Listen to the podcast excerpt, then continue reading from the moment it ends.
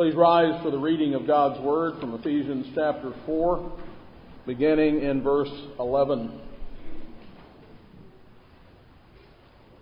And he himself gave some to be apostles, some prophets, some evangelists, and some pastors and teachers, for the equipping of the saints, for the work of ministry, for the edifying of the body in Christ, till we all come to the unity of the faith and of the knowledge of the Son of God, to a perfect man, to the measure of the stature of the fullness of Christ, that we should no longer be children tossed to and fro, carried about with every wind of doctrine, by the trickery of men, in the cunning craftiness of deceitful plotting. But speaking the truth in love may grow up in all things into Him who is the head, Christ, from whom the whole body, joined and knit together by what every joint supplies, according to the effective working by which every part does its share, causes growth of the body for the edifying of itself in love. And thus far, the reading of God's Word, and all God's people said. Amen.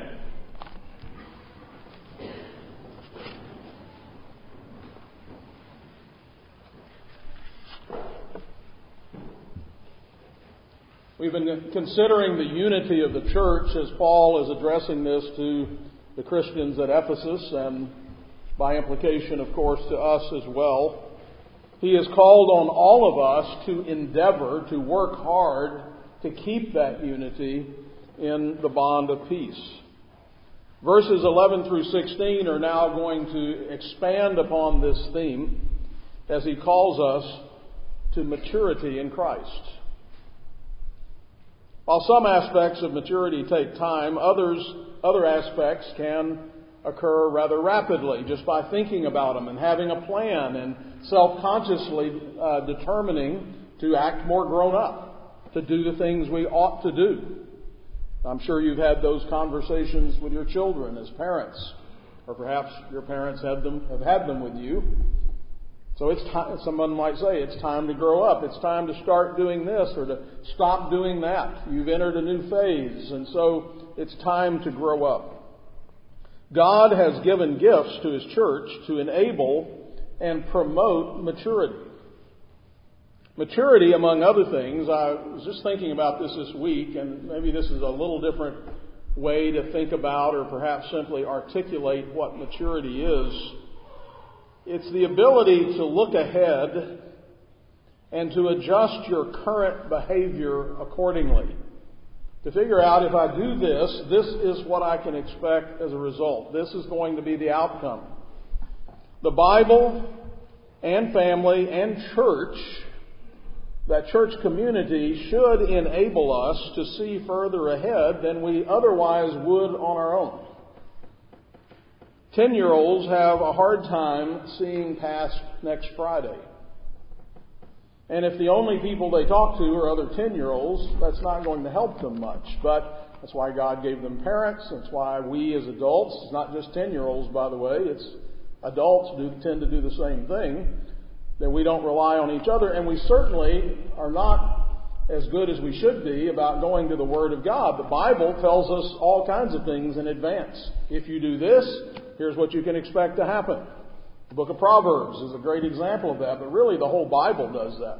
We get to see the biggest picture, the whole story, how the story's going, where it's going, why it's doing what it's doing, what we're called to do. There's so much information here that if we will look at that and we'll say, you know, if I keep doing this, then I can expect these things to happen. They, they might be good things, they might be bad things. But if we will take the Bible seriously, and I'd like to suggest that even good Christian people don't take the Bible as seriously as they should, if we will listen to those who are genuinely older and wiser, then we can mature faster and better. The list of church officers found in verse 11, I don't believe is an exhaustive list. For example, elders and deacons are not specifically mentioned. We find those mentioned in other places in Scripture. The point of this, these listed officers is not so that we can know who the special people are. Rather, God is telling us that certain people have been assigned certain roles so that every single Christian in the whole church can be prepared and equipped for ministry. That's the message of this text. The goal of this service is the building up of the body and of our growing up to be unified, to be together, to be mature, to be Christ like members of the church. What kind of unity would we have if all of us were perfect? If all of us were completely mature, completely Christ like? There would not be any conflict, right? So, to the degree that we are maturing and growing, one of the great delights of this father, of this parent, is when we, and, and all of you will, will see this, is when your children grow up and they become adults, is when they actually really like each other and you have this adult relationship with each other. Sometimes when they're young and you're constantly breaking up a squabble or a quarrel or a this or that, you wonder, are we ever going to get there? But when we do, what a delight to see that maturity setting in, to have adult conversations. Well, that's what we want to promote, of course, in the church. Unfortunately, many have come to think that the majority of Christians are simply passive observers. Or that church is just the place you go to sit and listen to sermons or to come and sit and not listen to sermons, as the case may be.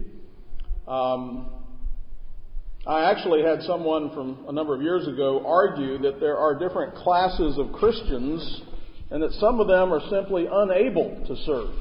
Well, I understand there are babies that can't do as much as others, so there are, there are different levels of maturity, but we, there's no place in Scripture that would suggest that somehow you you can remain in that state and be healthy. We have already seen that a most basic principle is that to each one of us, grace was given according to the measure of Christ's gift. Every single one of us, if we're Christians, have been given gifts by God, by Christ. Every one of us has work to do in the church. All the gifts, including the offices of the church, are given to lead to maturity and to unity. Now, there is a common danger in pursuing unity, and that is that many are tempted to throw out the doctrine of the Bible in the name of achieving unity. We have been told, for example, many times in the past, that we should tear down the walls of doctrine. Doctrine divides people, and if we could just get rid of the doctrine, we could all get along, right? But this is a false unity and is completely contrary to everything that Paul is teaching in this passage, or for that matter, in this, in this entire letter. All kinds of malignant concessions have been made in an effort to find a shortcut to unity. We are called to unity in the truth. As we are about to see, verse 11 established the absolute necessity of sound teaching as the basis for the unity that we're called to. Paul lays this out by simply, by, excuse me, by the example of extraordinary and the ordinary offices of the church, which are responsible for the transmission of the truth. So let's look first at we're just going to look at this mainly at this verse 11 today, this list of offices, and I just want to make a few comments and observations about each of these offices and the role they play in bringing about Christian maturity and unity. So the extraordinary offices, another way to express this would, would be to speak of the temporary versus the permanent officers or offices. Some were for the purpose of establishing the church, and others are for the purpose of maintaining the church. The first office mentioned is that of apostle. Jesus created the office of apostle. He appointed men to it. The Greek word apostolos means messenger or one who is sent. In this case, the apostles are messengers that have been sent by Christ himself. Here's what the apostle Paul said about it in Galatians 1:1. Paul, an apostle, not from men nor through man, but through Jesus Christ and God the Father who raised him from the dead. There are several necessary qualifications for this foundational office, and the reason what I'm about to go through I think is important will become more evident as we go here. But if we get this wrong, and I think a lot of people have, it's created a number of problems in the church and continues to do so. It did in the, in the first century, continues to do so now. So here are the necessary qualifications for someone to be an apostle. First, he must be a first-hand witness to the resurrection of Jesus Christ, an eyewitness. Paul writes, Am I not an apostle? Am I not free? Have I not seen Jesus Christ our Lord? 1 Corinthians 9 1. Where did Paul see Jesus? On the road to Damascus, the risen Lord. 1 Corinthians 15 7 through 8. After that, he was seen by James, then all the apostles then last of all, he was seen by me also as by one born out of due season. So to be an apostle, you have to have seen the risen Christ. Now that's not enough. There are other qualifications. So other people saw the risen Christ, but one of the things that to be an apostle you had to have had is that encounter with Jesus in his resurrected state. Second, he must have been called and commissioned or sent by Jesus himself. There were and are many who claim to be apostles.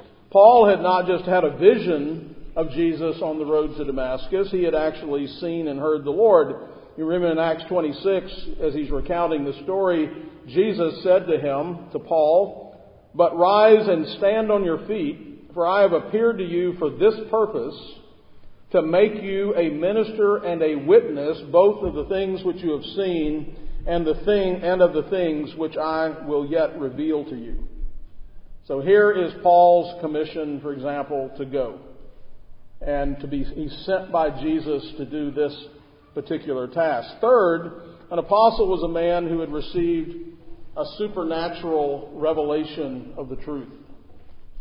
Paul has already mentioned this in Ephesians 3, verses 2 and 3. If indeed you have heard of the dispensation of the grace of God, which was given to me for you, how that by revelation he made known to me the mystery.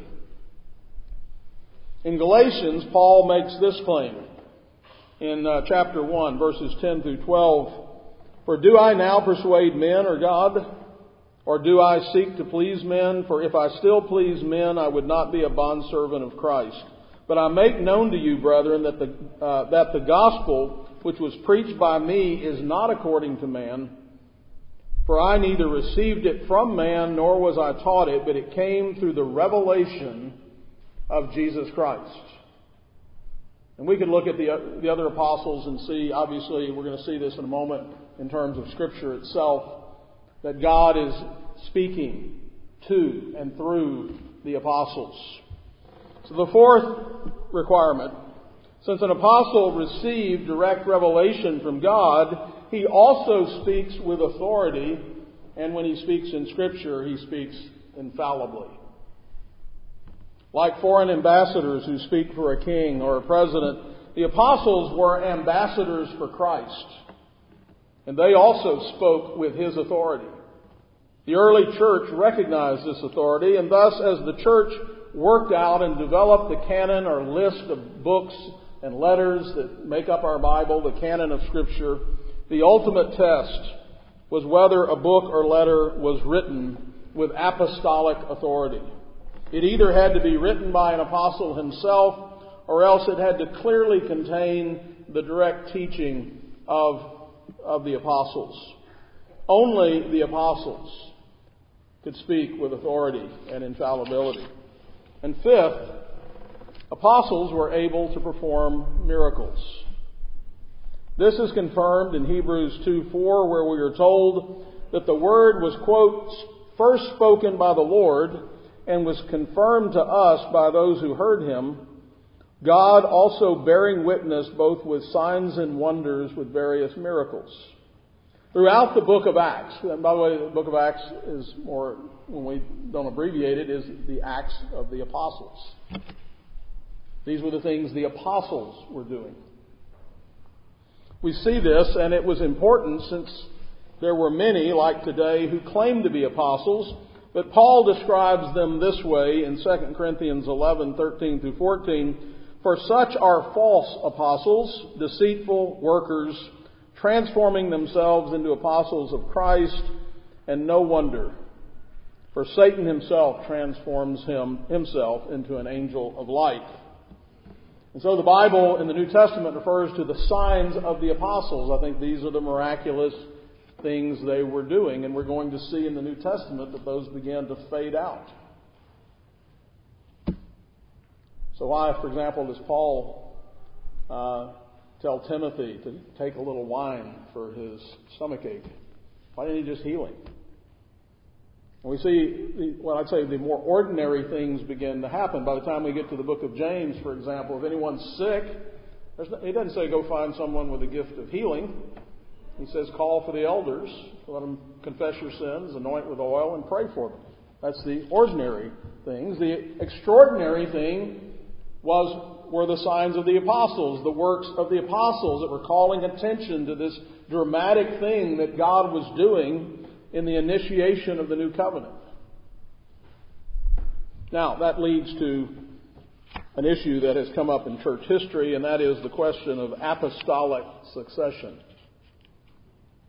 Many have claimed apostolic succession. This is the uninterpreted transmission, excuse me, I said, I misspoke, the uninterrupted transmission, the idea of an uninterrupted transmission of spiritual authority from the apostles through successive popes and bishops, specifically taught by the Roman Catholic Church, but also held to by several Protestant groups in varied forms. After Judas defected, uh, uh, the disciples elected and appointed Matthias to replace him. But then the apostle Paul shows up and he was accepted as an apostle by way of the unusual experience that he had with Jesus. It took some major convincing to persuade them, the others to accept him, but they did. 1 Corinthians 15, 7 through 10. After that, as we already quoted, uh, Jesus was seen by James and all the apostles. Then, last of all, he was seen by me also as one born out of time. For I am the least of the apostles who am not worthy to be called an apostle because I persecuted the church. But by the grace of God, I am what I am. After James is put to death by King Herod, we read about that in the 12th chapter of Acts no successor for him was appointed by the church. That's because the apostolate was temporary. The whole argument for the papacy is based upon a false and unproven premise. It argues that Peter was the first apostle and bishop in Rome, and then he appointed a successor who in turn appointed his successor. There is no valid evidence that Peter was ever a bishop in Rome. So there's much more that can be said about all that, but we have lots of people running around today claiming to be apostles. And I would suggest that that, again, lots of evidence that that's not the case, partly because of the requirements of what it takes to be an apostle.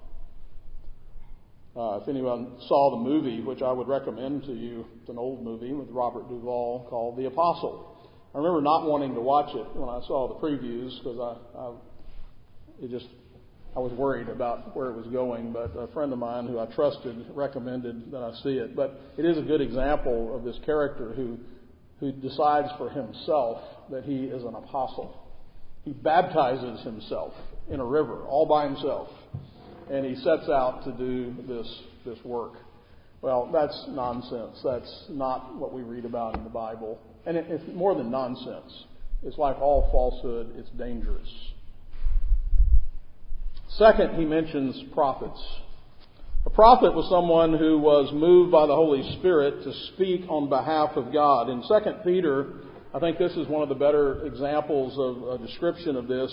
Chapter 1, it says, For we did not follow cunningly devised fables when we made known to you the power and coming of our Lord Jesus Christ, but were eyewitnesses of his majesty.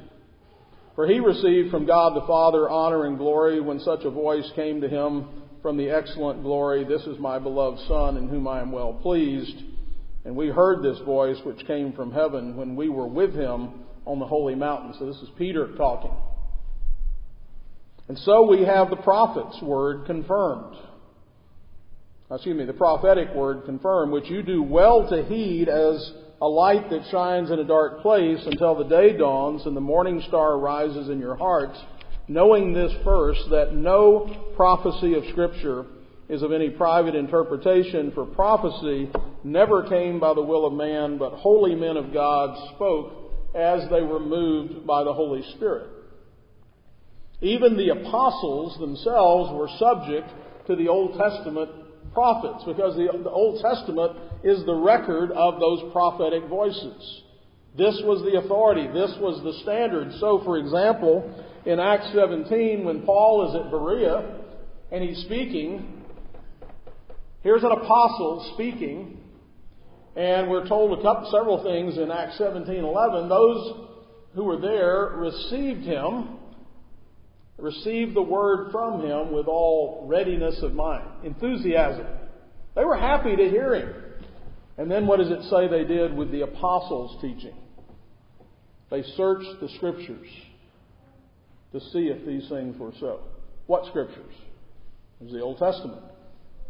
It was the prophets. So even the apostles are subject to the authority of the Old Testament.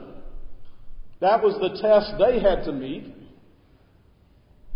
So before the New Testament was canonized, there were some with prophetic gifts. Again, in this early formation of the church, there were a number of things going on that were temporary. However, once the New Testament Gospels and epistles were written, the office of prophet was no longer necessary. I think again we see a similar thing with the gift of healing. Since we have the whole Bible, we now have, we still have the apostles and the prophets right here. They're right here today. We read them today. We heard from the apostles and prophets today. So these foundational offices did their extraordinary work, and we have been given a permanent record of their authoritative and infallible words. Now, therefore, Paul writes, you are no longer strangers and foreigners, but fellow citizens with the saints and members of the household of God, having been built on the foundation of the apostles and the prophets, Jesus Christ himself being the chief cornerstone. Ephesians 3, 4 and 5, the mystery of Christ, which in other ages was not made known to the sons of men, has now been, been revealed by the Holy Spirit uh, by the Spirit to his holy apostles and prophets. 2 Peter 3 2, that you may be mindful of the words which were spoken before by the holy prophets and of the commandments of us, the apostles of the Lord and Savior. So you see how the prophets and the apostles are always put together. They're the foundation. So the need for prophets ended once we had the Old and New Testaments, and the Spirit now speaks to us through the Scriptures. Now, I'm going to move much faster here through the ordinary offices. Even while the extraordinary office of apostle was present and operating, the ordinary offices of the church began to appear rather quickly. And in fact, some of the apostles also served in some of these ordinary offices. Just as an example, Paul was a missionary or an evangelist, and Peter refers to himself as a fellow elder. In Acts 6, we see the development, I think, of the office of deacon. So let me mention each of these other ordinary offices rather quickly. Missionary or evangelist, I think those terms are synonymous.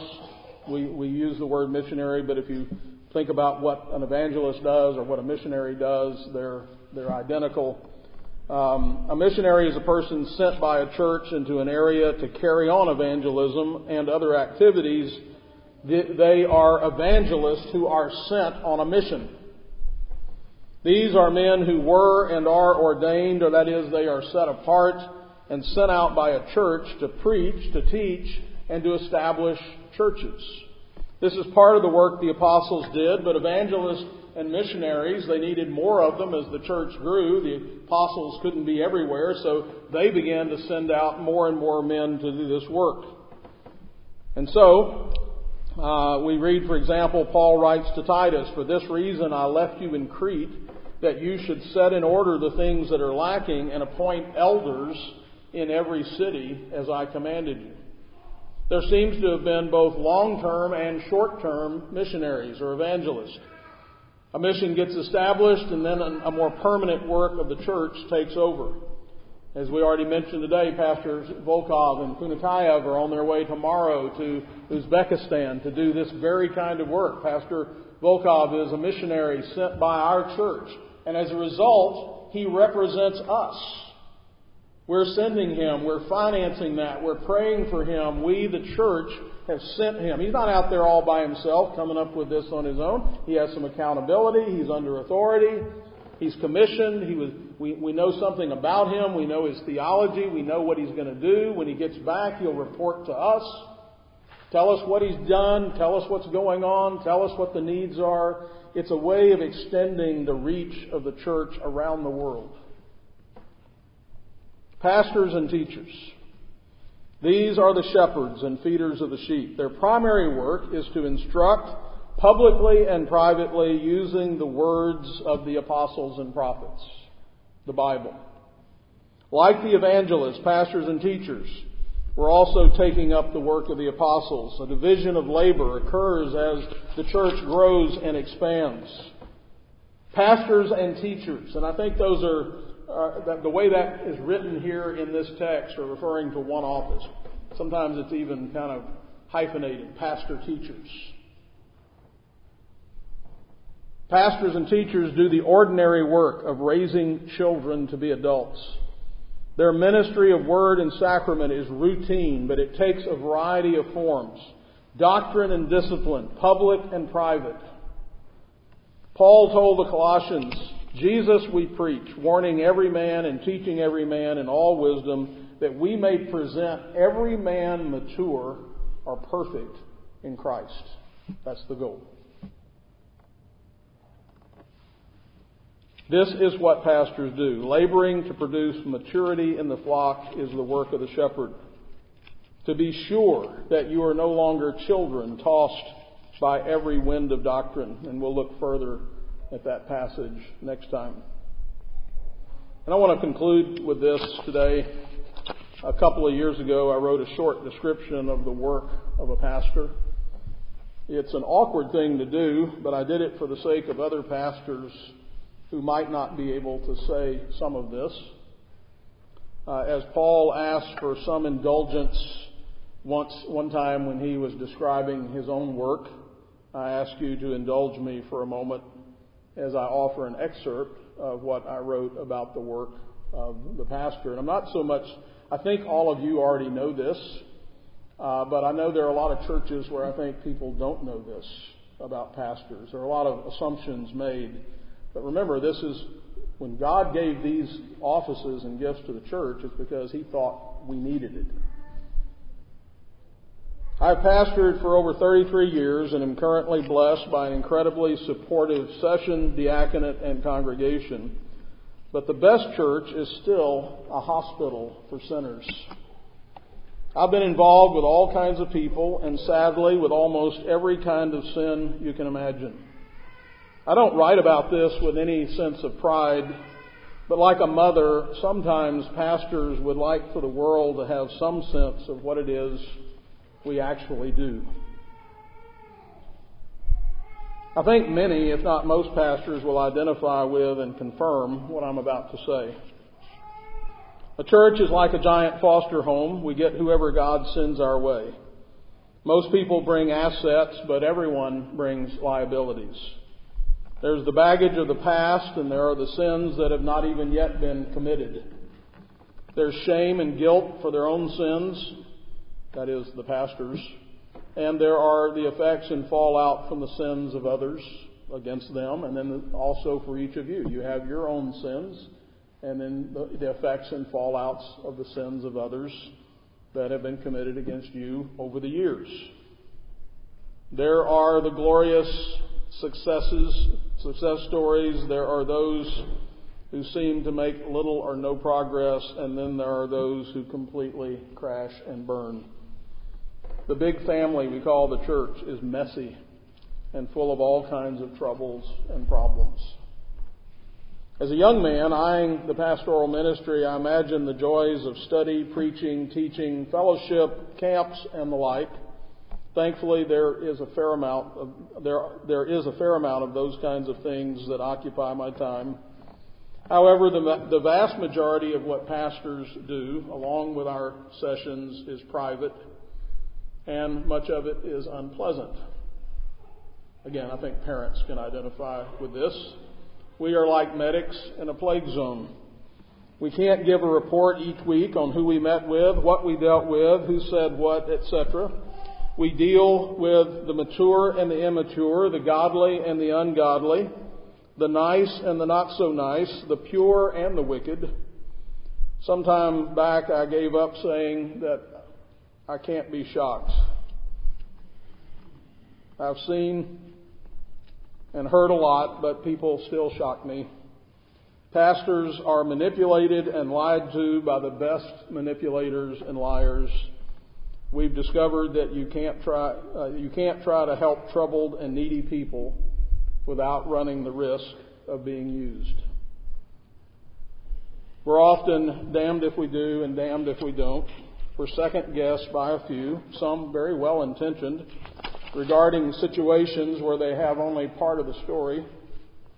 Other, uh, our motives, counsel, and decision are challenged by some who are in no position to fairly evaluate, but who think they are. A few of the individuals and families we try to love and help are beyond our help, and they resent us for trying. In their anger or bitterness, some of them lash out and have no restraints. They're free to spin and twist our words and declare an injustice to the world, to the World Wide Web. There are a few of them who can even turn our how do you do into something sinister. Any attempt to explain or defend ourselves is quickly de- declared to be arrogant. Even so, pastors have significant limitations on what can be said in return. So if you don't trust a man, don't make him an elder or a pastor, because he will, of necessity, know things about a lot of people, perhaps about you, things you don't want others to know. He will have to make judgments about situations that are extremely difficult and complicated, and he will not always be in a position to tell you why or how he made those decisions. Like parents, pastors and elders are fallible. We're learning a lot as we go, that is, we're growing. Like everyone else, our hindsight is much better than our foresight. But let me assure you of something else. These fallible pastors and elders, for the most part, ordinary men who love Christ Church and sacrifice daily on a, on a daily basis to feed, guide, and protect the flock. They lay awake in anguish. They pray. They go when called. They weep. They fight the good fight. Their ministry covers the whole range of human sin and frailty, and most of their work is unseen. Like parents, though, we have reciprocal joys that make it all worth it. That is why the book of Hebrews admonishes us Obey those who rule over you and be submissive, for they watch out for your souls as those who must give an account. Let them do so with joy and not with grief, for that would be unprofitable to you. I know many pastors and teachers, and I can assure you that the vast majority of them feel their own inadequacy for the job. Perhaps you felt that as parents. And so, I have often found great comfort in these words from the Apostle Paul, and I close with these 2 Corinthians 3 4 through 6. Imagine, this is the Apostle Paul saying this. And we have such trust through Christ toward God. Not that we are sufficient of ourselves to think of anything as being from ourselves, but our sufficiency is from God, who also made us sufficient as ministers of the new covenant, not of the letter, but of the Spirit. For the letter kills, but the Spirit gives life. Let's pray.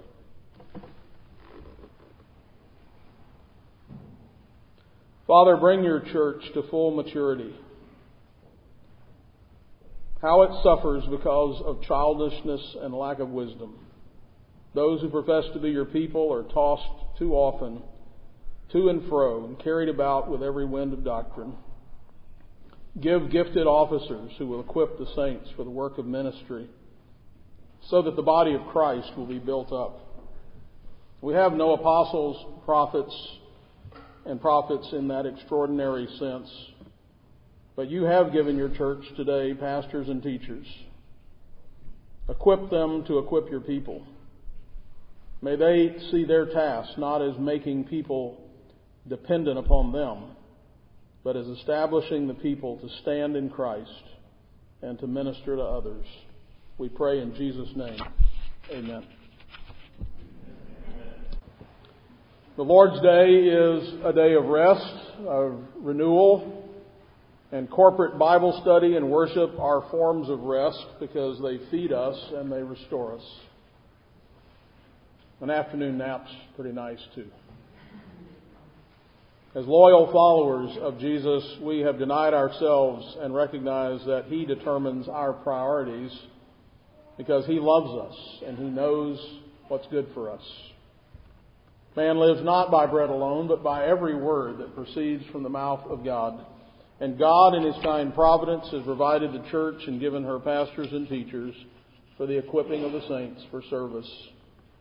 Most people, out of a sense of duty and obligation, get up every day and go to work or go to school, even if they don't feel like it. But on the Lord's Day, we have the special privilege of gathering with God's people, with the household of God. And we get to study God's Word and worship Him together as we gather around the family table. I was glad when they said unto me, Let us go into the house of the Lord. Like other Christian commitments, the decision to do these things should be a one time decision, not a weekly decision. It's who we are. This, uh, as this godly habit is established, it becomes new and normal and it is inculcated in our children so that not attending Bible study and worship feels like the odd thing. And so, we're called by Him to honor and worship Him and to serve Him with gladness. Therefore, it is both the attitude of the heart and the location of the body that shows respect for Him. This is the place where we are to grow up into him who is the head, from whom the whole body, joined and knit together by what every joint supplies, according to the effective working by which every part does its share, causes the growth of the body for the edifying of itself in love. Amen. Almighty God, who in former times led our fathers from a wilderness to a wealthy place, and did set our feet in a large room, we humbly ask you to give your grace to us, their children, that we may also prove ourselves to be a people mindful of your favor and glad to do your will. Bless our land with sound doctrine, righteous laws, godly people. Defend our liberties and preserve our unity. Save us from violence, discord, and confusion, from pride, arrogance, and from every evil way. Lord, endue us with a spirit of wisdom those whom we entrust in your name with the authority to govern us, so that there may be peace and that we may honor you in our land. Lord, bless your church that we might be found faithful. Bless this church that we would be diligent in our calling to grow up and be mature in Christ. So bless us now. Bless this day, this day of rest, and bless our feast, we pray in Jesus' name. Amen. Now to the King, eternal, immortal, invisible, To God, who alone is wise, be honor, glory, and majesty forever and ever. Amen. Amen.